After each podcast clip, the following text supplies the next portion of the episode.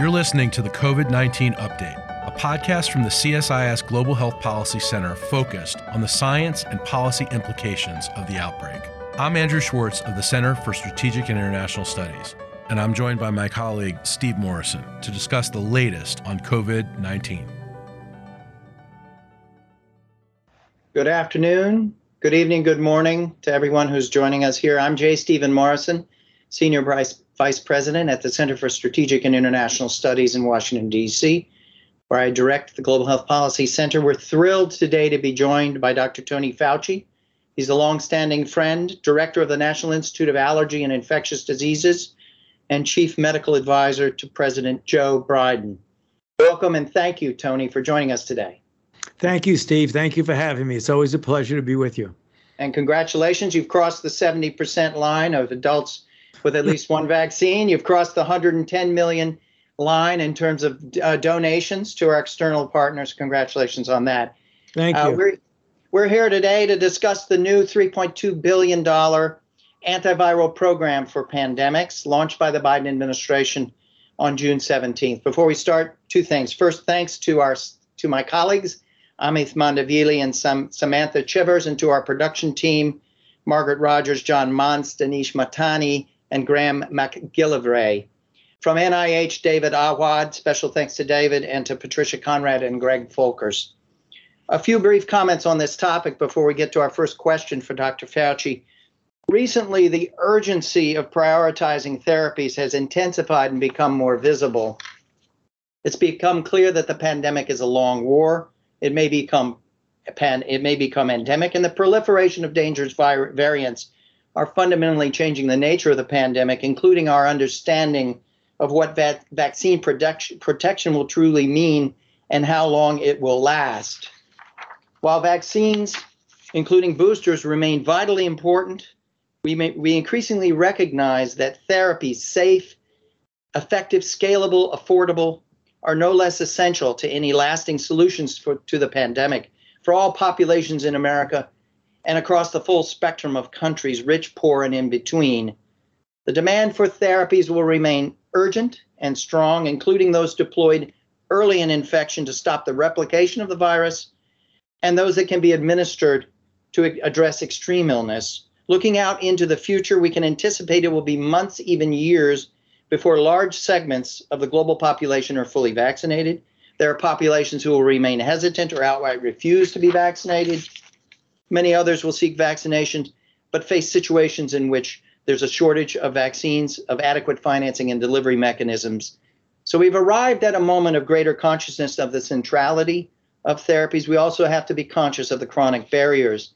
Therapies for SARS CoV 2 are inherently problematic, and the recent record is sobering. Across therapies, we face a pattern of neglect and underinvestment, a lack of private sector interest to carry forward from this initial discovery phase through clinical trials to production and distribution through the valley of death in product development. As we'll talk about, much of that is beginning to change in significant ways. In the case of MERS and SARS, interest in coronavirus therapies faded earlier as outbreaks declined. There's potentially a similar risk here with SARS CoV 2. We've seen the development of promising monoclonal antibodies and the antiviral remdesivir but these remain infusions. They're expensive. They're often not available outside large hospitals, and they apply to, often to high risk patients. With remdesivir, its value has been the subject of much debate. Some monoclonals did not deal very well with variants. Two of the Eli Lilly's candidates, the Regeneron cocktail and GSK's monoclonal candidates, do look quite promising. We've seen false starts in politicized options hydroxychloroquine, convalescent plasma, Ivermectin is the latest case of controversy, and we've seen systemic problems in the American health system, which has difficulties enrolling infected patients into clinical trials and getting promising therapies to those who need them. And we've had problems with the research infrastructure that needs more coordination and prioritization. Antivirals, a pill to block replication early, are complicated and they take time to develop. It's scientifically challenging to develop a pill that stops replication and does no harm to the infected human cell. HIV drug cocktails took a long time to develop. They've become essential, as we'll hear from Dr. Fauci. We may have a similar experience of needing time to create an antiviral cocktail for COVID 19. Which brings us to today's conversation the launch of the antiviral program on pandemics. It's a major step forward in attempting to prioritize antivirals, overcome challenges, and accelerate change in both the immediate and the long term. And it's a major effort to use the, the influence of the fe- federal government to drive forward new partnerships with industry and academic centers. So, Dr. Fauci, thank you so much for being with us. Why don't we start? If you could just explain uh, why the administration, why the Biden administration took this step of launching the APP and describe both its immediate priorities with respect to uh, uh, molnupiravir, a Merck and the, the, um, the Merck candidate, the uh, uh Atea Roche and, and, and Pfizer products, and also the longer term strategy of building up new academic centers. Thank you. Well, thank you very much, uh, Steve, for that uh, that introduction, which was really quite good about where we where we stand with all of this. But but let me start by saying uh, that th- this pandemic is 20 months old, and in fact, medications have been a priority all along. But when you had to move very quickly, uh, we really had to focus on the medications for the most people in dire need, and namely the hospitalized patients, for people who are advanced in their disease. And we had to look at repurposed medications uh, you you mentioned quite correctly that monoclonal antibodies turned out to be an early success, but they have their vulnerabilities, particularly when you deal with the variants that we've had to face. But the approach that we are taking right now is really a, a, what we call a two tiered approach, a two fundamental pillars. And the fundamental pillars address what you had alluded to in that the drugs that are already out there, the molnupiravir, uh, the protease inhibitor, the Atea Roche product, and even others that have not gotten as much visibility but are still somewhere along the early pipeline.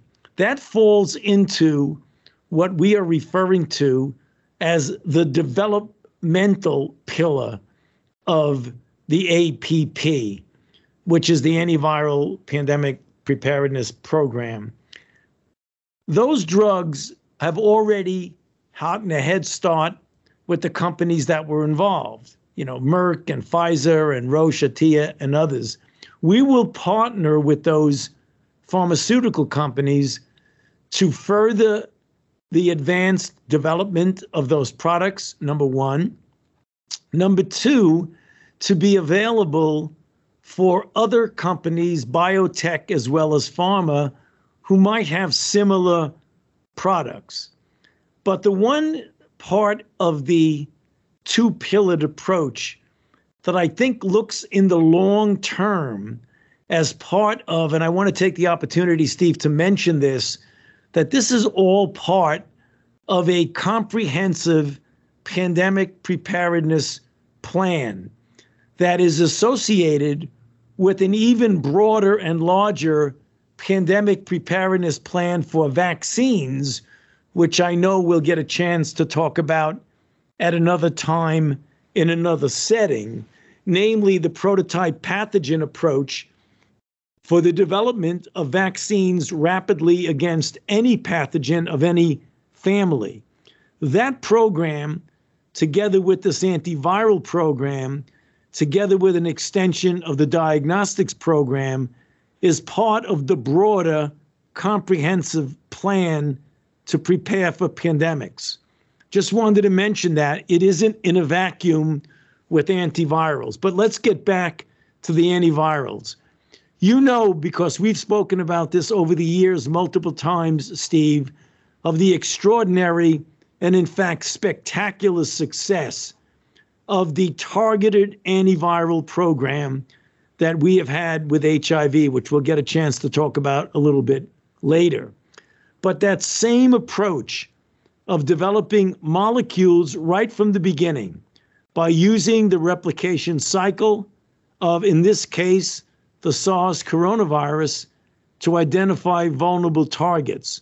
That program we're putting forward out right now funding opportunity announcements to get people stimulated and interested in doing that from the ground up development of molecules together and simultaneously with the developmental component of this two um, uh, pillared process.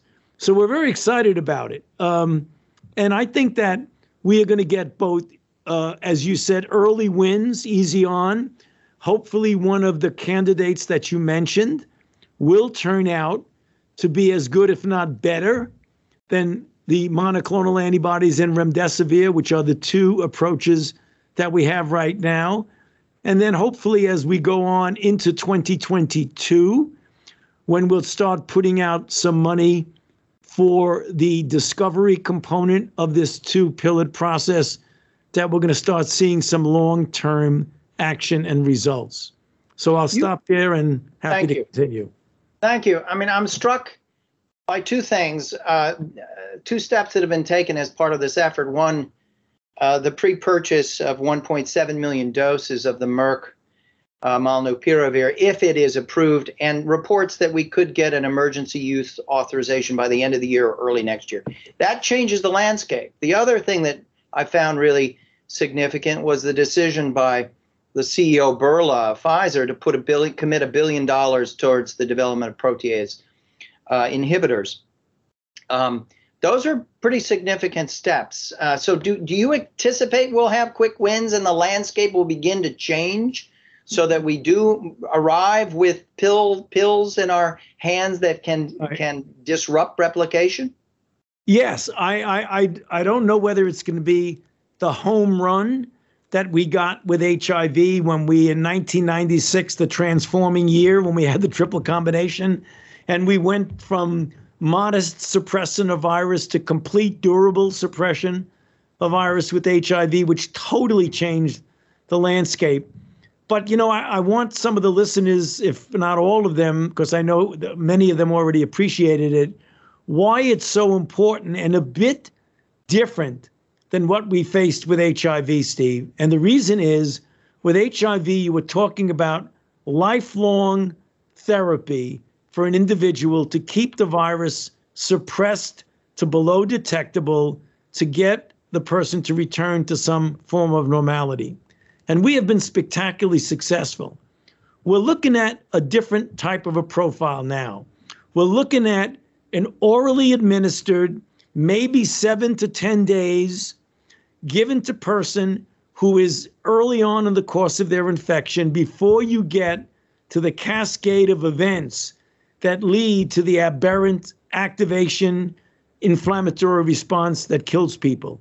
Because we know now from a lot of experience with the care of these individuals that if you can keep that virus from going to the upper airway to going down into the lung and other organ systems, you can change what could be a devastating disease and make it an upper airway common cold type approach which is really what we need to do. We only need to knock out that virus for about seven to 10 days rather than lifelong what we have to do with HIV.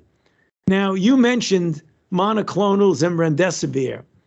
You're absolutely correct. One of the reasons why monoclonals, which are really very good if you give them early enough and appropriately enough, is the logistics of getting somebody into a situation where you can hook them up to an IV and observe them as they're getting an IV infusion. As simple as that sounds, that has been a major stumbling block in the more wide use of what is otherwise a very effective antiviral, namely monoclonal antibodies. I ask you, I mean, inter- being able to intervene effectively in the first seven days, time is of the essence you the patient has to know he or she is ill. That patient has to be tested to know that he or she is ill. And our testing has fallen off to under a half a million tests per day across this country. Uh, does this imply we're going to if we're going to move in this direction of cocktails of antivirals to come in fast and disrupt replication are we going to have to rethink our whole national testing strategy? Absolutely yes and the reason is, particularly if you get into the flu season where people present with very similar uh, symptomatology that you're going to want a test that will tell you immediately is this flu? Is this SARS CoV 2? Or is this something else? Whatever that might be RSV, parainfluenza, rhinovirus, whatever. If you are going to effectively implement an antiviral program, you have to get accurate and ready to use, easily implementable diagnostics. Just the same way, Steve, if you think about it, would you ever institute triple combination of an antiviral to an HIV infected person if you didn't know they were HIV infected? It's the same thing. So they go hand in hand. You've got to get a diagnostic before you do that. So there are there plans on funded through the ARP? Are there plans underway right now to massively expand testing? Yes, uh, particularly you know the the RAD program, the RAD uh, d- uh, diagnostic program uh, that the NIH has initiated is looking now at just that product profile that you're talking about of getting something that's flooding the system, easily administered, highly sensitive, and highly accurate, so that if you wind up getting a, a symptomatology that's suggestive of SARS CoV 2, you can get a test almost immediately.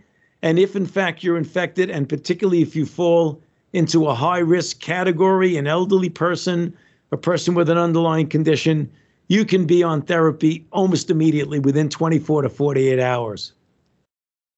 How do variants, current and future variants, figure in the strategy for this antiviral program?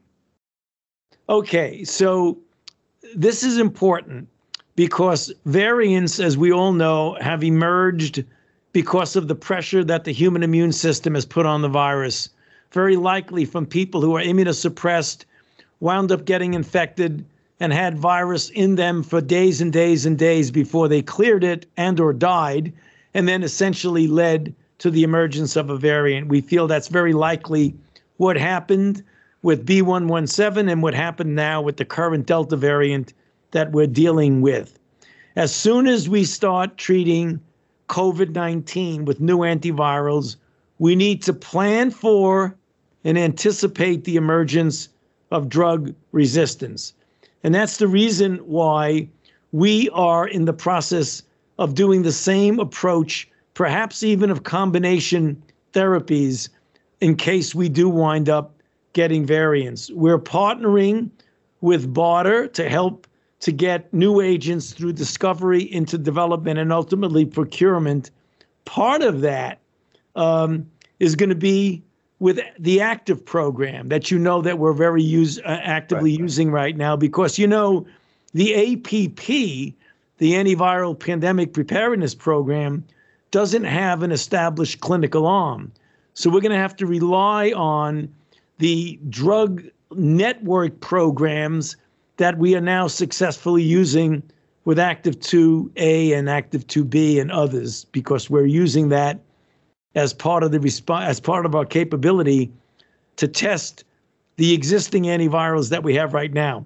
But it's the same approach. When you have variants, you've got to be ready. It isn't going to be where you have one pathogen and one drug that's the knockout home run drug. You always have to be ready to continue to develop alternatives that could keep up with the variants. Thank you. Uh, let's talk about industry and the relationship with industry because this is intended. This 3.2 billion is intended to change the incentives and calculations of industry. You're uh, you're committing two billion of that for the acceleration of these these promising vaccine uh, promising candidates we talked about. 300 million for research and labs, a billion for clinical trials and 700 million for the production and distribution. So tell us a bit about what is the interface going to look like with industry in this moment?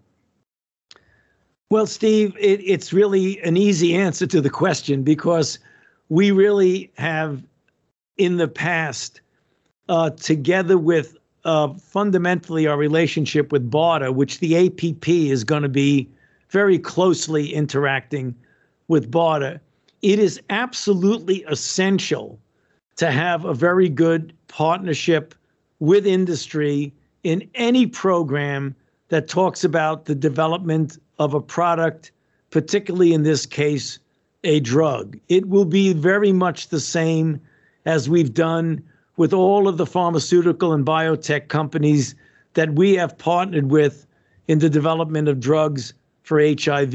It's absolutely essential. We do that with direct collaborations. For example, we are collaborating in our clinical trial process with each of the ones that you mentioned early on, with Pfizer, with uh, Merck, and with Roche and Atea in a partnership that involves right now, since they've already developed the product, we're involved in the clinical trial testing of that. The same will hold true as new products come along. It will be a very close collaboration with industry. I, I don't think it would be possible at all to have any success without doing that. So, do you think that 3.2 billion is going to be enough to change calculation, change the picture and the orientation of industry? Um, you think it's going to be enough? Steve, you've known me a long time. and you know what my answer is. It's a good start. I'm very pleased that the that the program and, and President Biden uh, allowed us to use money uh, from the American Rescue Plan to get that 3.2 billion as really a good start. I, I I think that success will breed greater enthusiasm for more support. And that's exactly what happened with the HIV program. Nothing convinces the source of resources to give more resources than success. So if we come up with success, I think we will get more. Obviously, if you want to have a program that's sustainable over a period of time, you're going to want more money. But 3.2 is very generous, and we're very pleased with it. Thank you. Now, tell us a bit about what you see as the ideal or optimal product profile. What does a product have to look like in order to be uh, a winner, in your view, when you take into consideration use, equity considerations, access? What are you telling people is the is the optimal profile? Okay, the optimal profile. We we're comfortable with this because we've we've developed uh, product uh, profiles um, for so many other drugs, including with HIV. So first of all, I want a pill that blocks a specific viral function. I want to give it once a day if possible. I want it to be low in toxicity and I want it to have very minimal drug drug interactions. So, orally administered, single pill, given for seven to 10 days, little drug drug interaction, and low toxicity. Give me that, and I'll be really happy. And what about scalability, ease of use, and access to populations? Well, yeah. I mean, obviously, we want to do with this what we did with PEPFAR. Uh, I mean, that's the model that you get a product that you can make, give it. I mean, the companies are going to be involved with us. I mean, I hope that we can get arrangements given the investment that the federal government has made, that we could have reasonable pricing so that we can make it available throughout the world, the same as we're trying to do with the vaccines. We don't want to have a situation where people in low and middle income countries don't have access to this. So it's got to be able to be scalable, not something that has a process of development that has 25 separate steps in it that you can't translate that to being done in other parts of the world. So you build that into the initial agreements with industry partners in terms of creating a pathway to reach all Americans who need this, but also to reach low and middle income countries down the road. That has always been an important part of everything we do. If you look at what we built into the vaccine program, equity has been the most one of the most important aspects of it, both domestic equity and now international equity. And that's the reason why, as you know, the Biden program has already committed a half a billion plus 80 million that's going out right now. I'm pleased. I want to say this because I think the listeners should hear that. I'm pleased to see that we already have millions and millions of doses that have already gone out to Africa. Just this past week, we sent 5 million doses to South Africa. We're sending doses to other African countries. We want to do the same thing when you're dealing with therapy. We want to make sure we have international accessibility as well as domestic equity. Um, you talked earlier about the antiviral program fits within a comprehensive strategy that addresses both vaccines, diagnostics, and therapies. So, are we going to see sometime soon a kind of formal rollout of a pandemic preparedness strategy that sort of embeds the development of therapies as a as a vital element of that and sets sort of targets in terms of trying to create the kind of ever warm capacities and stockpiles that we're going to need? Um, the answer is yes. We are in active discussion right now, sometimes sensitive discussions about amount of resources. So I would rather not give you granular details of that right now, Steve. But you know me and you know what my intentions are. And to the extent that I could have any influence on it, there will be a broad, comprehensive approach to pandemic preparedness and response at every level. Thank you. Um, I want to turn to the international context. You know, when you look at vaccines, we have an international entity, CEPI, Coalition Epidemic Preparedness Innovations, which is charged with doing upstream development of vaccines that fall outside of market incentives for dangerous pathogens. We have Gavi, the Vaccine Alliance, at the other end of the spectrum that's there for procurement, distribution of vaccines in partnerships with countries. And the COVAX facility, most of it's being run right through Gavi as the principal partner there. We don't have institutions of that kind. We have a, a collection of different actors at those two ends of the spectrum when we talk about therapies. We talk about antivirals. Do are we going to need something like CEPI and Gavi when we're looking at therapies into the future yeah. internationally? The answer is yes, Steve. And I think a, a good example of what we did with HIV, the HIV model um, is good. You know, we had the Global Fund, of which the U.S. government is a third of and has been from the beginning. We have the PEPFAR program, and that has worked very closely with groups like the Clinton Health Access Initiative. So that was kind of the the CEPI and the Gavi of HIV, uh, namely of, of therapy. So I would imagine that I can see something like that falling into place when you're dealing with therapies, something along the lines of what you mentioned, Gavi, CEPI, but some international access organization very similar to what the Clinton Foundation, the Clinton Health Initiative, has done uh, for therapies for HIV. The Global Fund's getting very active in, across this whole spectrum of things. We've just given them quite a large grant through the ARP funds for non vaccine response in low and middle income countries. Are you expecting the Global Fund's going to be a big partner as if we get uh, winners in this process in terms of therapies?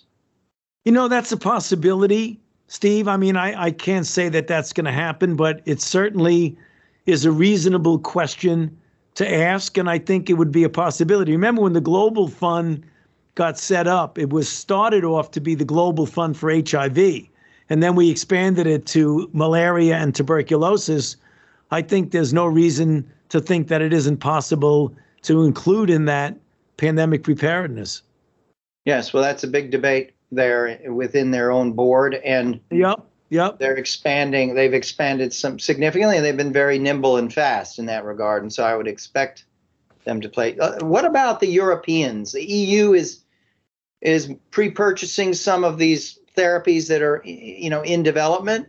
Um, They're, they've announced they're going to set up a, a, a new institution, HERA, HERA, as a counterpart to our BARDA institution.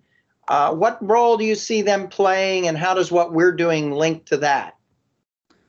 Well, I'm pleased to say that we are and have been and will continue to be in conversations with each of these players, specifically, you know, with Jeremy Farrar at Wellcome, uh, a, a good friend and colleague in a lot of what we do. We've been involved in discussions there with Unitaid, with Intrepid, with the Global Fund. So we're trying to define how we can all work together on this because this obviously is something that has international implications. So the answer to your question is there will be involvement with those entities that you mentioned. Thank you.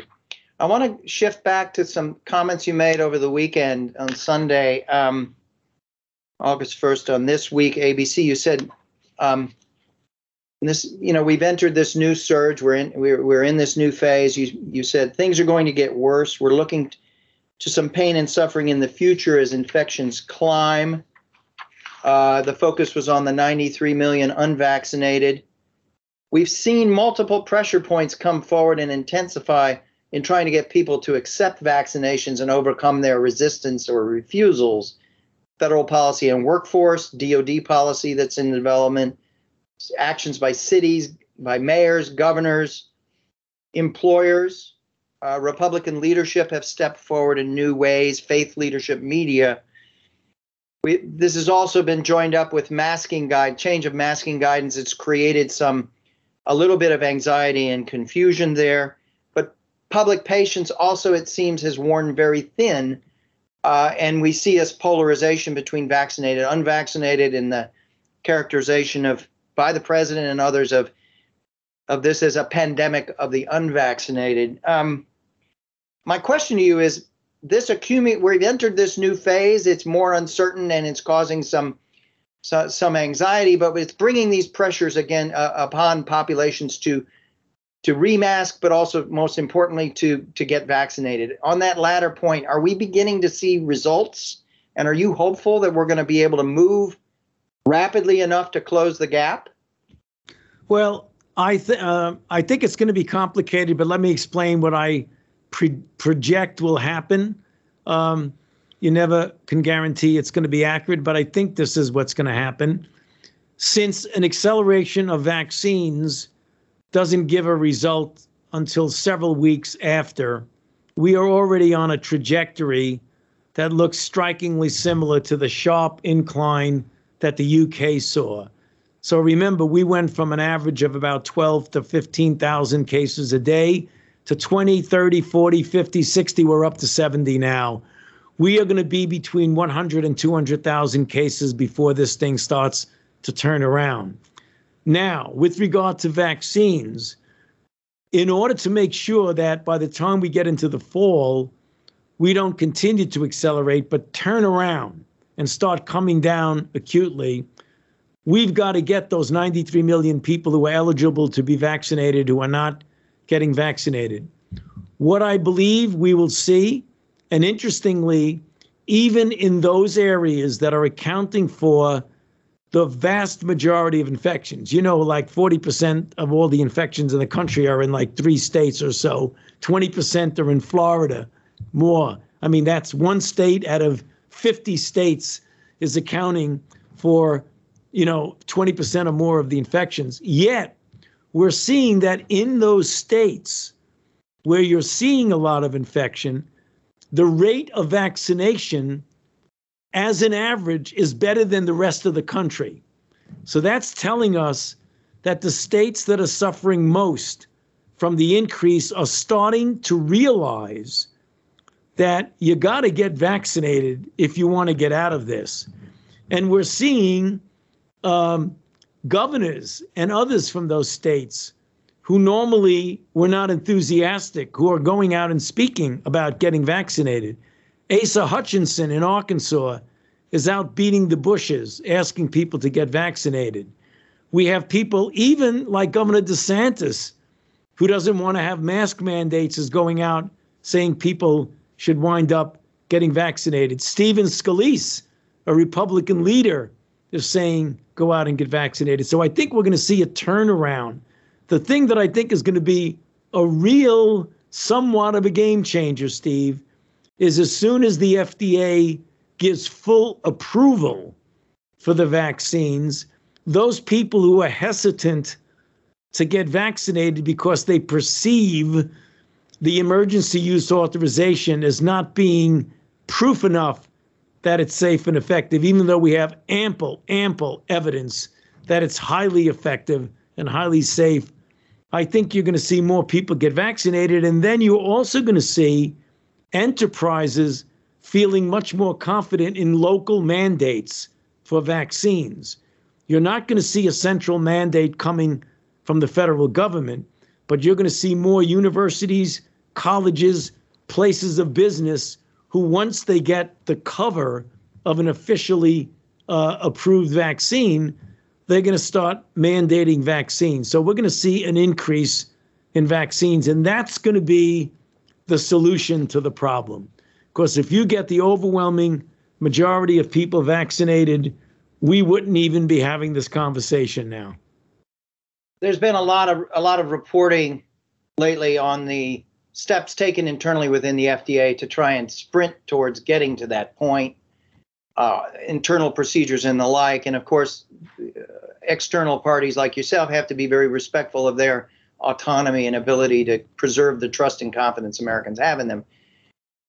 It looks to me like we're we're likely to get something early in the fall in terms of approval. And you're saying you think that some share, some significant share of those who are hesitant or refusals will change their minds on that basis because that concern that this is experimental hangs so heavy on them?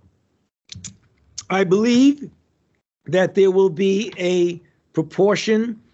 I don't know how large that proportion would be, but going around speaking about vaccines literally on a daily basis, Steve, there's no doubt that there are a proportion of people, likely not a majority, likely a relatively small 10, 15, 20% or so.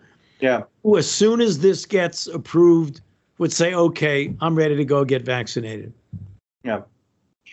What right now we're we're vaccinating less than a million people a day, as I understand. Um, what do we what do we need to reach? What's what's the daily target? We hit a peak of I think 3.2 million earlier in the year.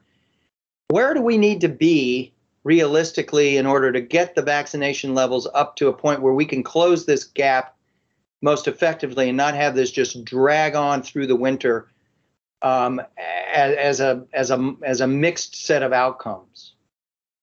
Well, I don't want to give a number, Steve. Uh, the reason is that, as you know, I say it, it becomes a soundbite, and the next thing you know, everybody's arguing about it. But don't want to go there. But I, I can dance around it a bit if you want to use that terminology.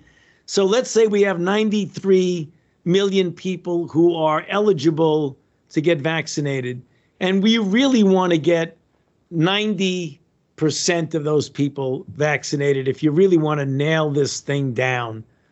I'll settle for 70 or an 80 percent, but I'd love to see 90 percent. So, you know, uh, 90 percent of that, let's say you get 80, you know, 80 million people that you want to get vaccinated. If you get a million people a day, that's 80 days. That's two and two thirds months. That's a long time. So I want to see that gap closed. So two and two thirds months from now, you know, is going to be sometime October, maybe even into November or the end of October. I'd like to see us there before then. So I'd like to see, hopefully, between one and two million per day. We may get there when mandates come, but it can't be 250,000, 500,000 a day. Otherwise, it's going to go well into the winter. I want to get there sooner. And tell us what can we expect in terms of vaccination of children? Well, that's a good point because scientifically, we are currently doing the clinical trials in an age de escalation approach in kids from 11 to 9, 9 to 6, 6 to 2, and six months to two years. We're already collecting substantial data on the safety and the immunogenicity, which would predict effectiveness in children in those age groups. I think we're going to get that information as we get into the fall. Then it becomes a regulatory decision. Is it going to come under an amendment to the EUA? Or is it going to wait for the BLA? Or is it going to be a separate BLA? I, am not sure exactly what it's going to be, but it's going to be a regulatory decision. So that's the thing that's going to hinge on how that rolls out. And that'll be in the in the fall. I hope it's in the fall. I hope it doesn't go beyond the fall. When you look out now and think about all of these pressure points that in the exercises and changes in vaccination policy, masking policy, trying to expedite the approval of the vaccines, trying to expedite getting children in the mix.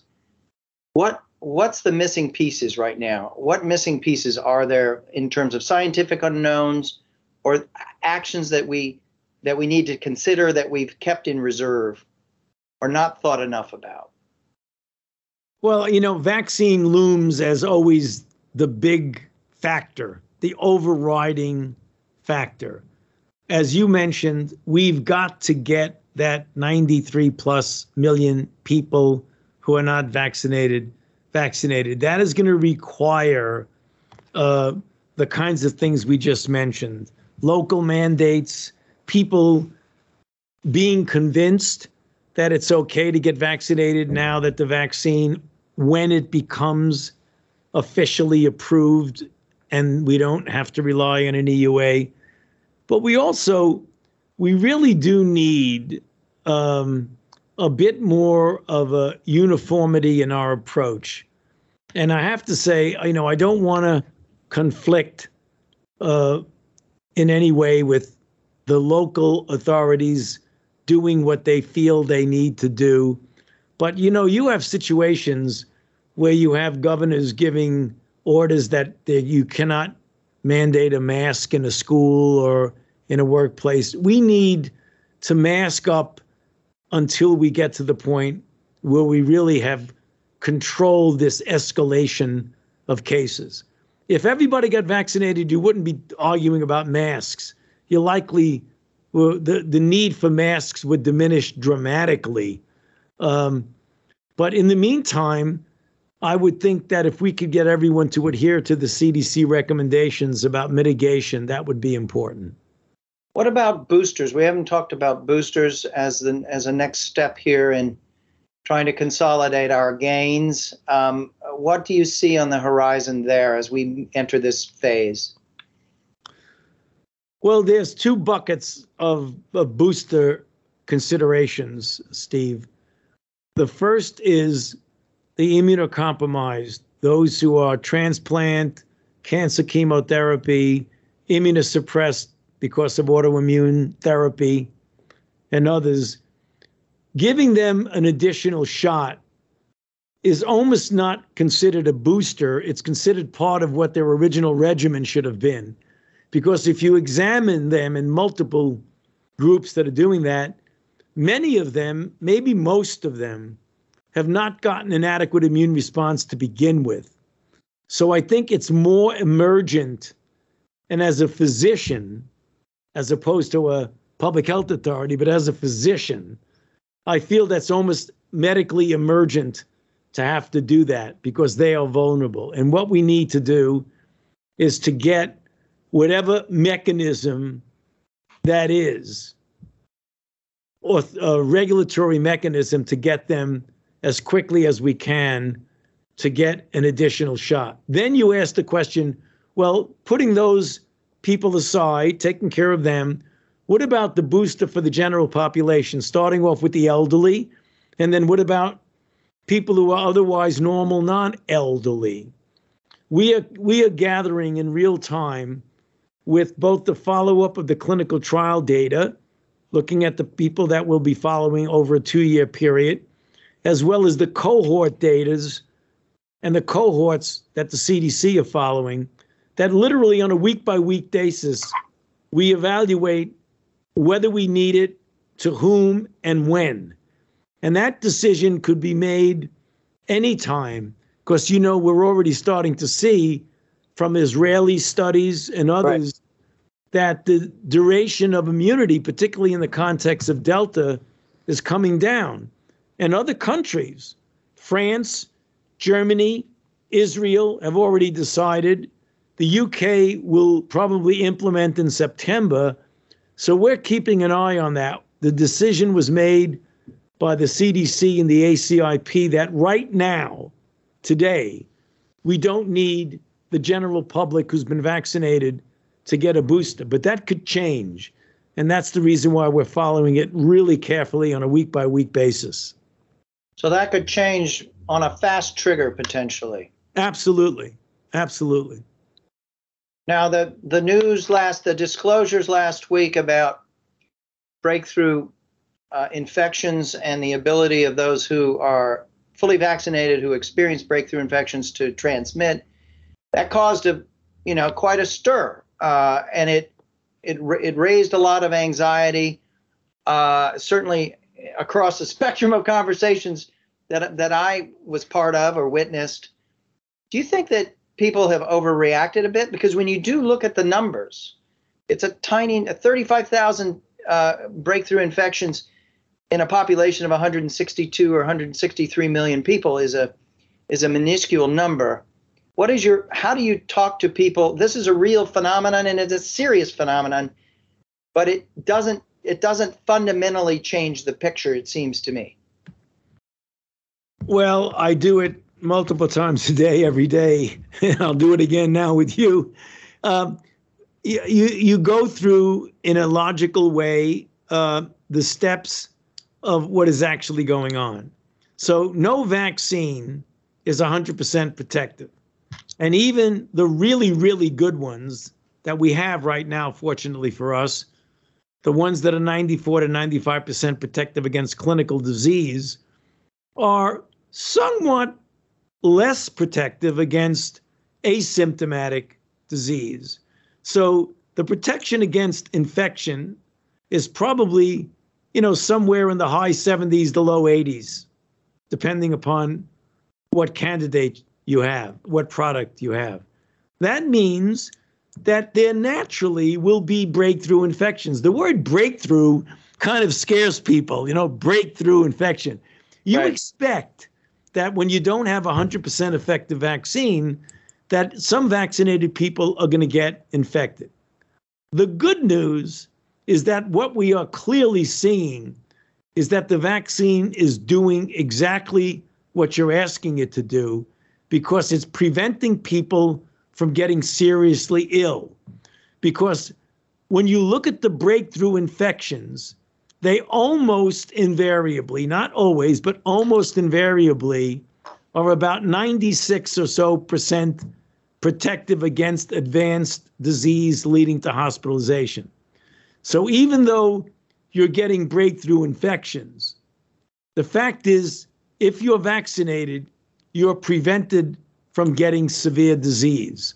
And the numbers are astounding. If you look at anywhere in the different states and different countries, 99.5% of the deaths due to COVID 19 are among unvaccinated people, and a very small, very, very small percentage are among vaccinated people. So we should be careful when you hear about breakthrough infections. Remember, the more people you get vaccinated, the more breakthrough infections you're going to get. Because right. if you have 90% of the people vaccinated and you don't have a 100% effective vaccine, you're going to get a lot of you're going to get a lot of people who are vaccinated and infected. That's what we saw in Provincetown. That's what we recently saw at San Francisco General Hospital and another hospital in San Francisco. But when you look at the ultimate effect, those people didn't get hospitalized or die. they were protected. Yes. Well, I do think that's that's very helpful to hear, and I know you've you've had to say this over and over again. Uh, and thank you, thank you for going through that with us it is a confusing situation and it's a very difficult one for communication purposes. And I'm hearing that over and over again also from people that seem somewhat somewhat unclear exactly how to think about all of this. Well, absolutely. Um, we're dealing with a highly transmissible, changing virus.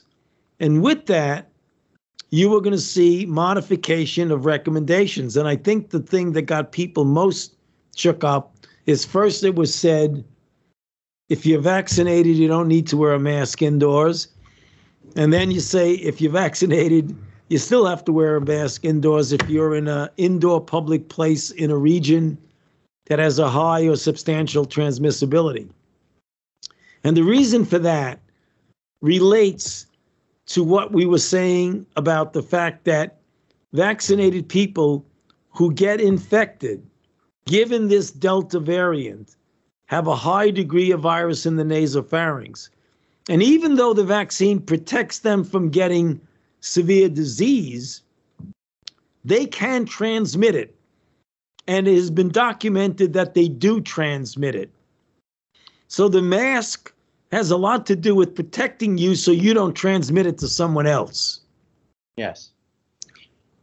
One last I know we're we're at the end of end of your time and you're going to need to move on. Going back to the antiviral program for pandemics. What are you most worried about in terms of achieving barriers to achieving success and what gives you the greatest confidence this is going to deliver the returns you're looking for? I have confidence in the science that will get us there. We did it with HIV. There's absolutely no reason why we can't do it for SARS CoV 2. What I hope is that we have a sustained commitment that it becomes, as we are planning, part of a broad, comprehensive pandemic preparedness plan that involves vaccines, therapeutics, diagnostics, and production and distribution. That's what a comprehensive program is. Dr. Fauci, thank you so much for all the time you've given us, uh, all your candor, and all of the detail and nuance, and for your continued leadership as the Chief Medical Advisor to the President of the United States. So thank you for being with us today. My pleasure, Steve. Thank you for having me, as always. Coronavirus Crisis Update is produced by Liz Bulver and Samantha Chivers. You can find our full catalog of podcasts, including Pandemic Planet and AIDS 2021, on our homepage at csis.org slash podcasts. Thank you.